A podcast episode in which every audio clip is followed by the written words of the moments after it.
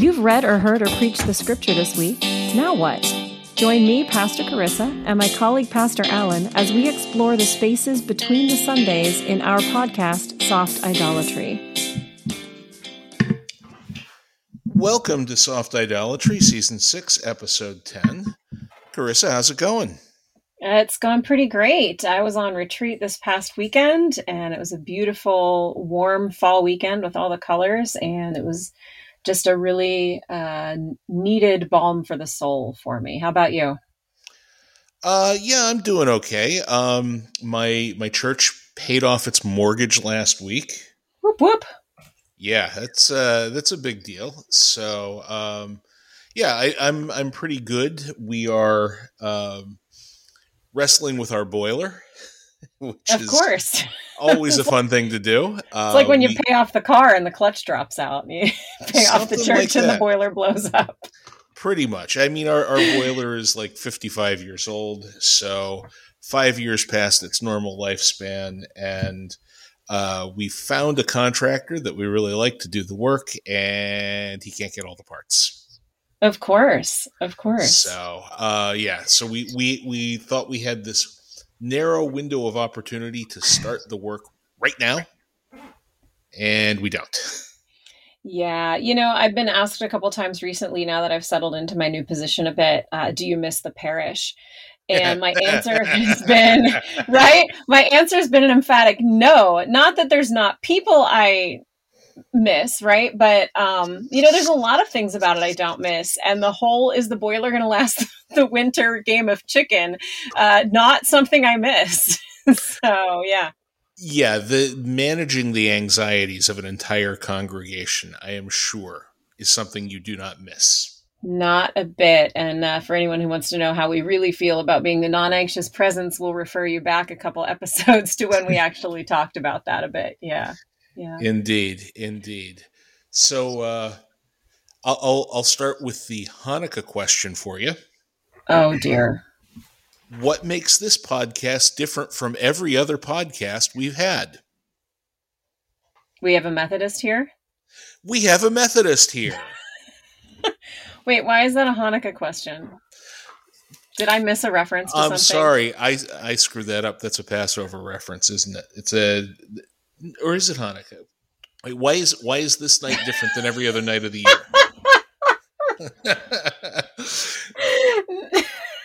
okay, well, all that to say, uh, we do we have a guest here today who happens to be a Methodist. I don't know where Alan was going with that, but I'm just gonna like ask our guest to introduce himself, and maybe we'll redeem it at some point here. Yeah, um, I'm, I'm, I'm pondering on what reference set would make sense of now. Now, now you're going to have me stuck. You're going to ask me other questions. All I'm going to think about is what was the reference to? Uh, it's a Passover Seder reference. It, I got, I got. Okay, yeah. okay, Seder meal. Mm-hmm. Okay, good deal. Uh, yeah. So uh, my name is Jacob Judy, and I'm. Uh, let's see. They said uh, United Methodist. Uh, I've been in the United Methodist Church. Uh, well, I'd say I was in as a child. I was raised United Methodist. Um, and then at 19, I started pastoring in a uh, Brethren church, a Grace Brethren church. Um, while there, I took on a uh, another an independent Christian church. So I was pastoring two churches, uh, working a full time job at Walmart until about seven years ago, uh, when I felt God saying, "Hey, I don't have your full attention," which uh, was pretty much converted into come home for a long time. I mean, that's that, that was what resonated in my head. Uh, then after a year's worth of discernment with the churches I was in, my wife, uh, we we landed on that meant come back to the United Methodist Church, which started this journey into um, well into the whole process that takes roughly six to seven years to be ordained in the United Methodist Church. So. Uh, being in the church now, uh, going back to school, uh, getting my Master's of Divinity from Pittsburgh Theological Seminary, um, that was great. It was a, a very uh, informal time for me. Um, shaped me, uh, led me through a lot of things. So much so that two and a half years in, I felt God calling to say, "Hey, you're going to go on and get a, a doctorate." I, I, protested. That never works out well. Um, So now, what, about a year and a half left of the doctorate program, I hope. Fingers crossed, all things go well. Um, and recently appointed to a new min, uh, a new location, new ministering location in uh, West Alexandria, PA, just in, in July from, I was down near Morgantown uh, prior to coming here. So after seven years there, uh, I've been appointed here, really enjoying it. Yeah, Jake Welcome. and I have this I was gonna say we have the shared uh, mayhem of having transitioned calls in the middle of a doctorate program. Yeah, that mm-hmm. that is crazy. Welcome back to almost civilization. Um, Washington County, almost civilization. Um, I, I, grew up in Washington, so I am intimately familiar with uh, with the whole area. So good yeah. for you. Good for uh, good for a new call, a new location, and uh, yeah, so fun time to do transition, huh? Oh my. Well, if you're not transitioning during this period at some point in some way, I think we're we're missing out, or we're living in a bubble, something. I'll go with the bubble part. Okay. yeah. So, um, speaking of boilers blowing up, I guess we didn't blow up any boilers yet, but uh, you know, we're talking about the woes of church buildings and things like that. One of the things that we're we're contemplating right now, and we've we've contemplated this with a few different folks, is what would happen if we had to start over from scratch entirely. Yeah. And we, we sort of have to do that right now, um, not just in churches, but in other ministries as well, having put everything on hold for COVID for so long and um, now we are trying to figure out what this new season of living alongside of COVID as we battle it, you know, what does that look like? Um, so we've been wondering, what if we blew up the church and started from scratch? You know, it's it's funny you say that. I uh, so in my last appointment, we were we, we encountered this problem. So I pastored on a three church charge, uh, so three churches in the one appointment, uh, and and it was always it always felt like a battle uh, between uh, you know congregations. Where where are we going to have this event? Where are we going to have that event? How are we going to um, you know get a sense of who we are as one church, right? One uh, United Methodist Church, uh, but three separate locations. And I actually had a parishioner say to me within that, you know, what would be the best thing to happen to this charge is if all the buildings burnt down. Yep. Um, and I, I, sat with that for a bit uh, and trying to bring in what what is the distraction, what is the, the issue there. So, yeah, the, the pandemic. It, it's as if I've been narrating it here as somebody hit a reset button for us. Mm-hmm. Um, I, I, the call that the appointment that I was uh, given at this juncture, this church was the completion of the building was March of 2021. Hmm. Right. So they have left their old building, they sold it, and then they came here, and they hadn't had a full worship service in here until I started on July 1st. Um, people still hadn't started coming back. So, uh, yeah, they it was really was a brand new start, like a like a new church start, uh, but with a great base of uh, you know uh, membership and dedication from people who were, committed to coming and go and find anybody per se. They were already here. So it's been good. What do you think like are the differences from this kind of starting over? So because you really are then sort of starting over alongside a congregation right now, new pastor, new building, just came back after the pandemic. What are some of the things that you hope to help them shape differently for their community in this season than maybe they have in the past. Yeah. Um, yeah. So, man, the learning curve is, is huge when you come into a new place that already has traditions and has ways of doing things. And, and I spend most of my time learning, like observing and, and, trying to take in, okay, how, how do we narrate this? You know, uh, at, some points I feel I feel like I'm, I'm eavesdropping on uh, you know, an entire personality that's already been formed that I know nothing about. That I'm hoping I don't hear certain things. That uh, it it is uh, been tough, but I have been taking a more proactive approach in this setting at this time to begin directing thoughts, uh, wording, and, and, ministries towards something more holistic, something more intentional, something that's a lot less. This is what we've always done, and something that begins with the question, "What have we always done?"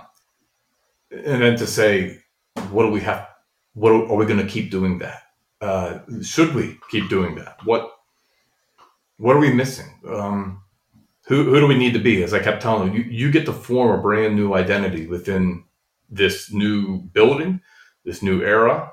Uh, so you need to do that intentionally. Don't let it happen to you. Right? More along the lines of let's work this out together uh, through conversation, intentional conversation, which is not the meeting after the meeting, but the actual meeting, right? the one you actually come and plan for. Um, so I've been doing a lot of talking about community and what does that look like? Who, do, who are we connected with? What are who are the other churches in town? Uh, what are the other businesses in town? Who are the other leaders? What are we? How do we talk about them? What there's so much more to encompass responsibility wise. I think to be faithful as a church, politics need to be as much as people don't like to talk about it, or, or they just like to talk about their side, just not any other side but it needs to be considered. Not not maybe not the uh, the broader spectrum, but what about local politics? What about those who are locally in office who are going to be running for office? Uh, in a place like this, it's a small town. Everybody knows everybody. Everyone knows everyone else's business. Um, how do we talk well, uh, speak well? I, I often begin with, all right, God, in this space, we're going to ask that we hear and speak with grace, right? Uh, allowing that space. Um, yeah, uh, actually, it was uh, Dr. Vasic who you just mentioned not too long ago who said try to introduce within the uh, the space, right, within the congregation, this hermeneutic of charity. Mm-hmm. Uh, and she impressed yeah. this upon us in the classroom. This hermeneutic of charity. Just don't use the word hermeneutic in front of your congregation. there are some that will giggle. it's funny that you say that. Um, uh, I, actually, one of the first things that we did when they asked me, because they asked me this question, uh, similar. They said, if you could structure church in any way that you wanted to, what, how would it look? What would it look like to you? And I said, oh my, oh my goodness. Uh, uh, so, so I burn up some of that charity early on uh, by eliminating an 8:30 service uh, and instituting a, a, an adult and children's Sunday school that they haven't had for 15 plus years, uh, and two weekly Bible studies um, where we study words like hermeneutic, and reconciliation, and like a focus on education, addressing biblical literacy. Uh, that that has opened up room, I think, to start the reflective uh, the introspective process that needs to happen. Um, are, are you are you saying that you need to establish common ground, and you're establishing common ground by going back to the text? Well, what I'm saying is that we need to establish common language. Um, common ground is not always necessary if common language can be it can can be agreed upon, right? Yes. Because we can speak from different spaces as long as we understand the words that we're saying. And I, I found that to be one of the most difficult uh, hurdles to get over is when we don't want to learn a common language, right? So I think scripture provides us a common language. Uh, so when we study it and we talk about the overall themes uh, and, you know, because that has brought us there, right? So that that's a that that question for me has become instrumental in almost every setting. Why are you here? Right? Because you don't have to be here. No one made you come here. You're, you're here. You've chosen. For what purpose? For what reason? That begins to reflect the reflective process. But we share language within that uh, so that we can articulate it in a way that we all under, understand it, or, or at least we can try to. Yeah. That's something it, that you go ahead, Alan. I've been talking a lot today. No, that's fine. I was I was going to say, have you found your other congregations to be lacking in common language? Um, previous setting. Mm-hmm. Um, yes. Yeah. So I'm gonna. I'm purposely not going to generalize the statement, right? So there's always individuals within the congregations that share that common language, uh, and there are those that maybe.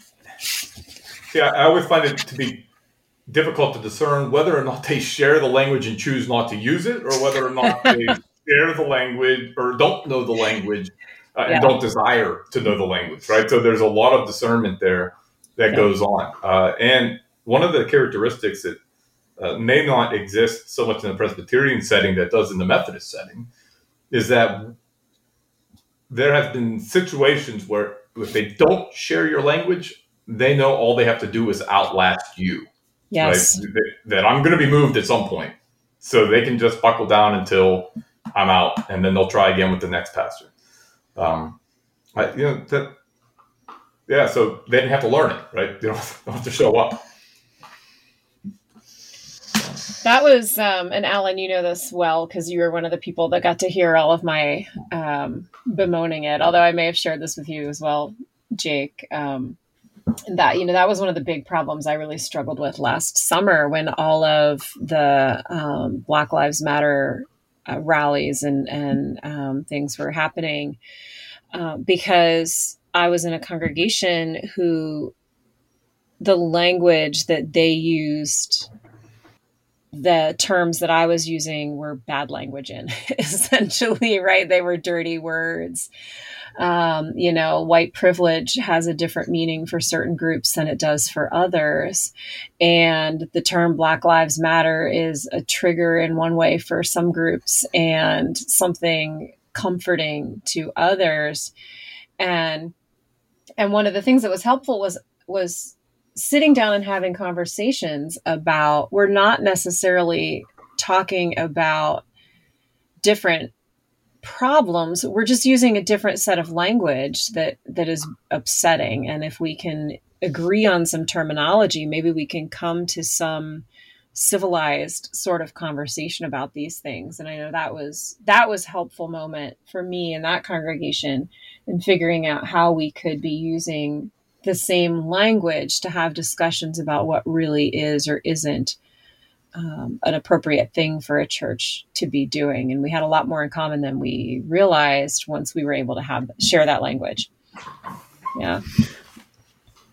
Yeah. It, it, it's interesting when establishing language, um, that posture becomes instrumental. Uh, you know, the way that we carry ourselves into a space uh, and, and, what that's how that space uh, ultimately shapes how language is received.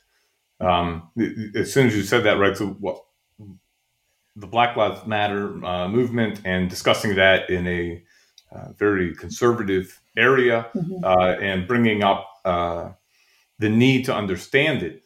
The space that we were in was, was there was like a home space, right? So there were already expectations set for how language was understood within the space, and the way that I carried mm-hmm. myself into that situation uh, also ultimately helps either to allow things to be heard well, right, or, or not. So I didn't realize how much of that needs to be intentional until the pandemic hit, right? And then it was like, wow, man, there's so much that we have to take into account um, to change culture. Uh, how do we affect it? How do we how do we live into it well? So I, I think right if we had to start over from scratch, my, my first step would be looking at church culture, right? Because we're we're countercultural uh, inherently, and then to say not and not countercultural to a fault. Like I don't look at mm-hmm. culture and go, okay, they're doing all this, so we have to do the exact opposite, right? Which is the way that some people would interpret that, but rather uh, open up a space where there's going to be multitudes of viewpoints able to exist because of the the common um, identity that we have in, in Christ. Um, and we may articulate that differently, but let's understand how we do that. Let's let's not just go off the cuff. So that that to me is where we start rebuilding.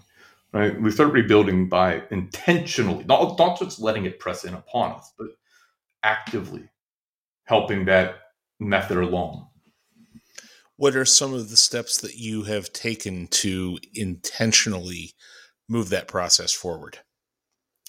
Yeah. Um, so I began this in the last appointment I was in, and really in connection with what I've been studying for my uh, for the doctorate. So um, the the thrust of it, and I can't do everything obviously what I what I want. So I want to I want a very coherent and intentional process to train pastors in reconciliation processes. Like we are we're looked at for that, and people come to us, and I think about the intentional training I had on that through my first steps. I mean the the no training that I received um, to not be able to handle it. So the beginning part of that has come into what uh, I understand to be incarnational hospitality, uh, and starting that as the thrust of how we create culture and how we hold space.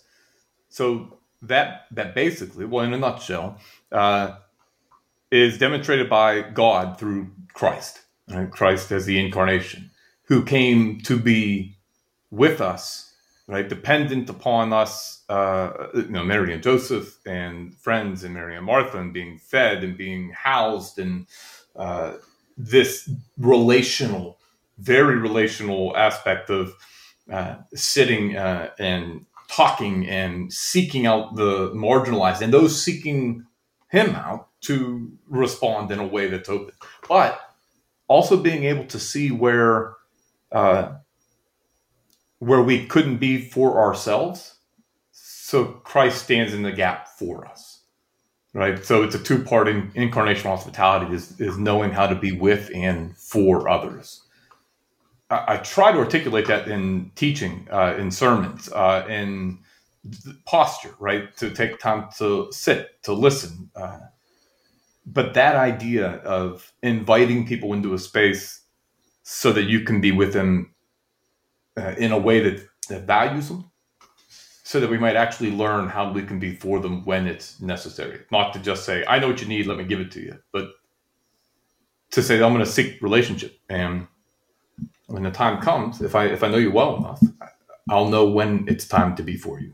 Um, and, and vice versa, to be open enough to say, you know, I, I need you to be for me in this time. So intentionally doing that through conversation, just the way I carry myself, words that I use. Um, it's been it's been good.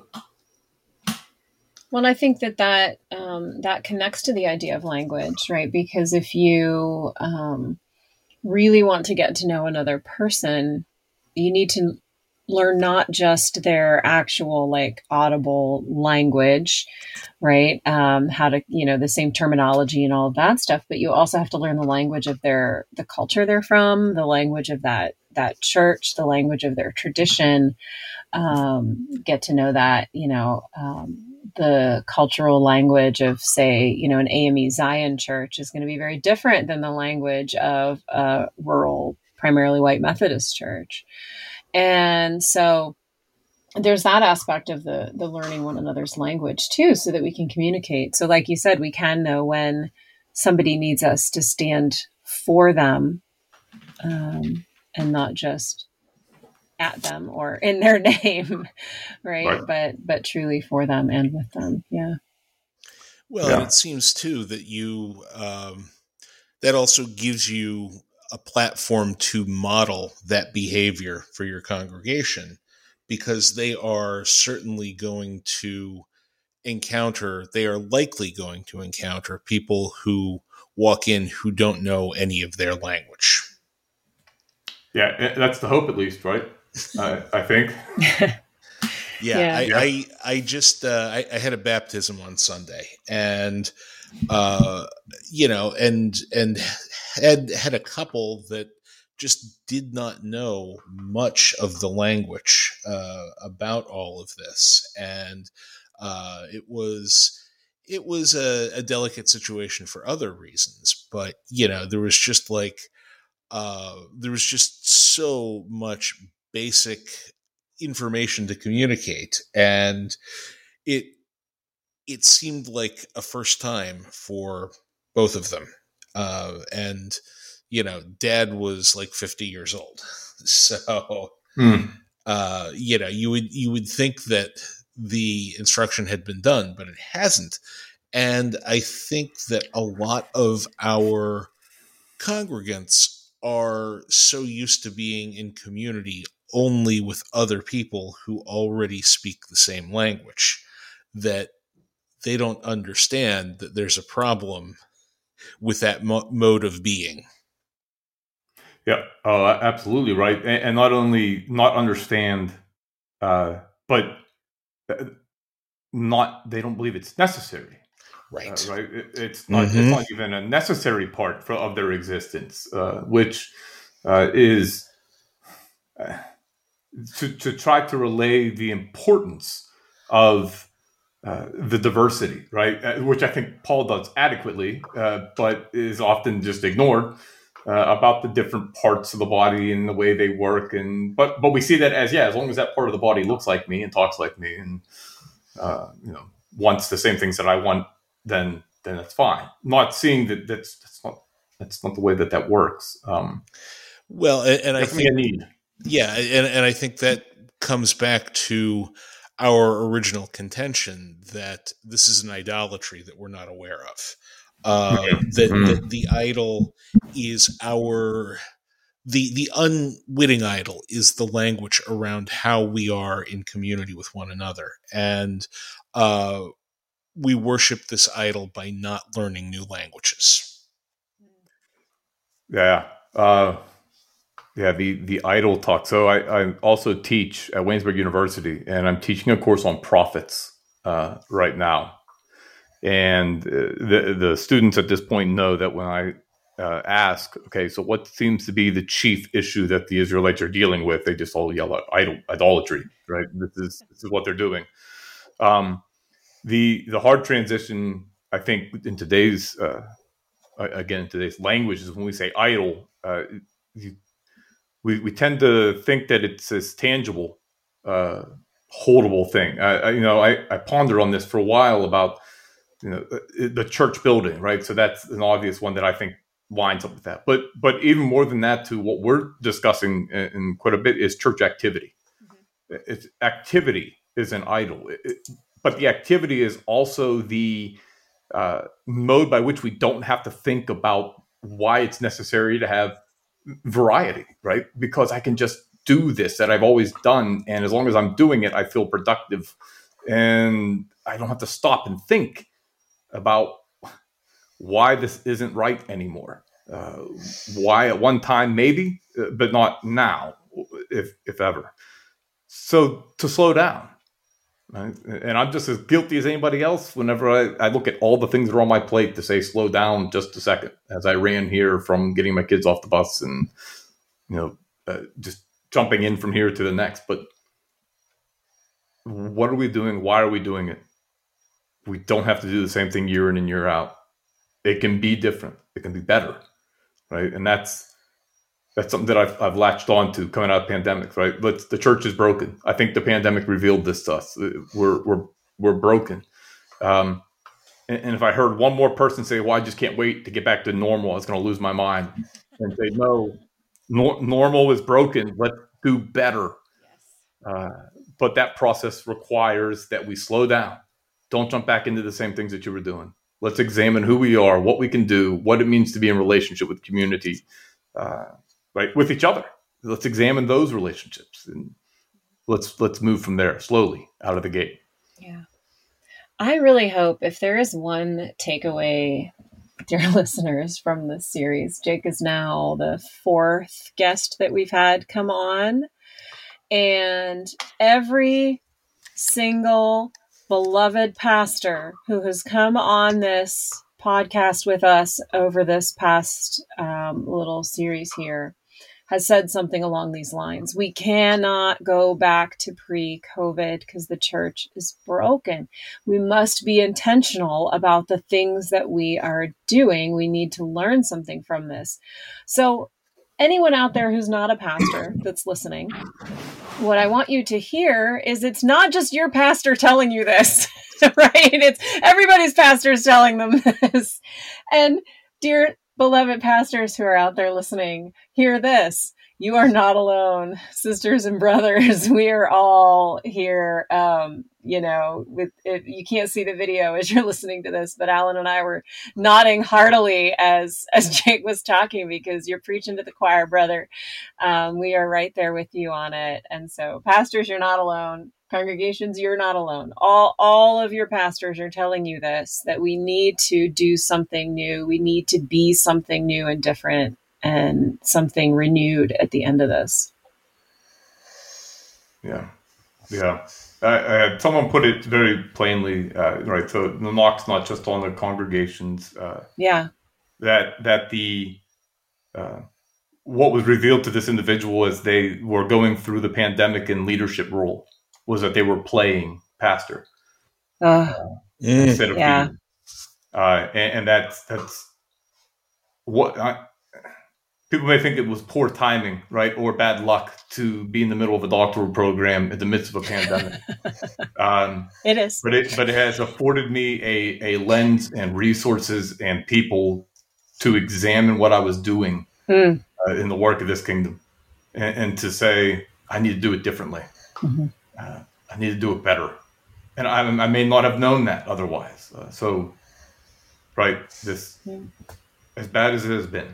Uh, Boy, if, if only we had a big Greek word to describe this process. Metanoia, anyone? there goes Alan with his giant words. Are you pleased with yourself, my friend? you know me. I'm I'm just about always pleased with myself. You just come smug and stay that way. It's fine. That's why we love you. that and the scotch. That and the scotch. He has really great taste in scotch. Yeah, that is not true. Or not false. That is absolutely true. Um yeah, but we shouldn't talk about that in front of our Methodist friend. Hey, hey yeah, right. Uh, you know what they say about Presbyterians, don't you? A lot. Where you, well, there's a lot. Yeah, uh, where you find four, you'll find a fifth. Ah, uh, okay. Or um, in in the case of Alan and I, where you find two, you'll find where, where, wherever two are gathered in His name, you will find a fifth. yeah. Um, so anyway, um, things are unraveling rapidly. Um, any last last thoughts that that either of you, dear souls, would like to share?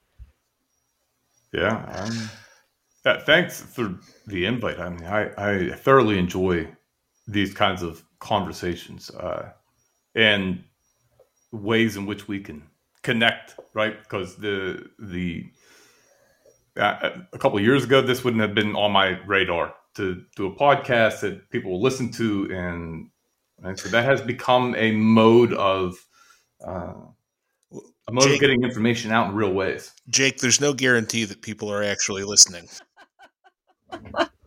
we well, have that, a few.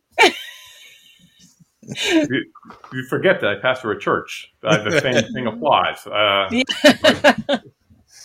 yep that's sort of the the gig isn't it like you say a lot of things that you hope somebody's listening to and eventually somebody might listen to it um, and that's you know that's what we're here for. Yeah. Right. Right. Amen. Well if we start a new podcast we'll call it mustard seeds. Oh there you yeah. go. yeah. Not soft mustard? Idolatrous seeds seeds of idolatry? We could there's a lot of play on words we could do. Mm-hmm. yeah. I think maybe we should probably pray and get out of here before things get weirder I think that's an excellent idea. Let us pray. Gracious God, we thank you for the time and space to make connections.